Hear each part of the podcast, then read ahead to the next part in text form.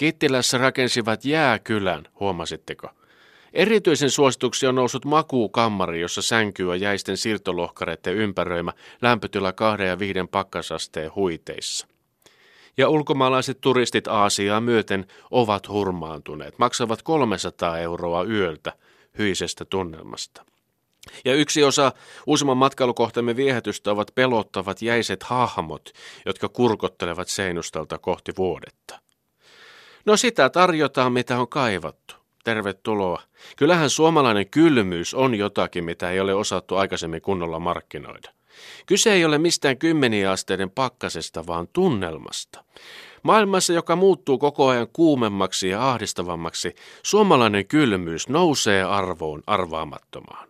Se tässä tämmöistä tarkamarkan miestä vähän vaivaa, että jäämatölle oli kallis. Yli kuukauden työ, 40 000 kuutio tykkilunta. Miksi ei kukaan tajunnut aikaisemmin, että aivan samat efektit saadaan aikaan normaaleissa suomalaisissa makuuhuoneissa, kun meille suomalaisille kylmyys on luontaista. Toisin kuin luullaan, kyse ei ole fyysisestä kylmyydestä, että vuoteessa on se miinus kolme, vaan kokonaisvaltaisesta kylmyydestä, joka on perusluonteeltaan hiljaista ja henkistä. Kun on riittävän kylmä ilmapiiri, kukaan ei ahdistele toista liisteisillä nakkisormillaan. Mitä enemmän maailmalla velloo MeToo-keskustelu, sen varmemmin täältä löytää rauhallisen nukkumapaikan hetkeksi. Aivan tavallinen arava-asunnon makuuhuone käy matkailun valtiksi, uskokaa. Kylmyys ja outo pelottavuus syntyvät pienellä.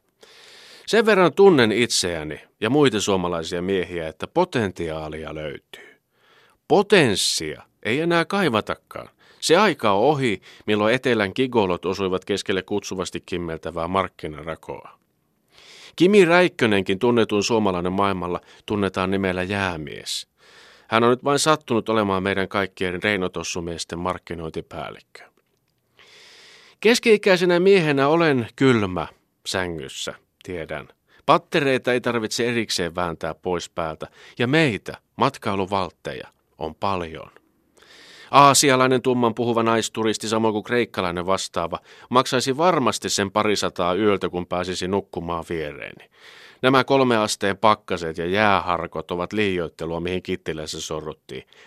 Kun turisti saapuisi kammariini, minä jäämiehenä olisi jo nukkumassa pelottavasti katkokuorsaten pieniä pieruja suodatellen, tai sitten pesisi hampaita poissa oleva katse lasittuneena ja tuijottaisi ikkunasta täydelliseen pimeyteen. Ja vaikka parisänky on kaksi metriä leveä, tapanani jo nytkin käyttää vain vasemman laidan 30 sentin ohituskaisteletta. En vilkuile toisen reviirille, kädet ovat omalla puolella ikiaikaisessa kiepissä. Tätä on kylmyys.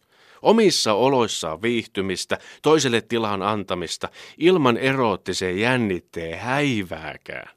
Ja tässä me suomalaiset miehet olemme huippuosaajia. No entä sitten ne seinustan pelottavat sänkyyn tuijottavat hahmot, joista Kittilässä turistit innostuivat? No, siihen voidaan lainata naapurin rumaa koiraa.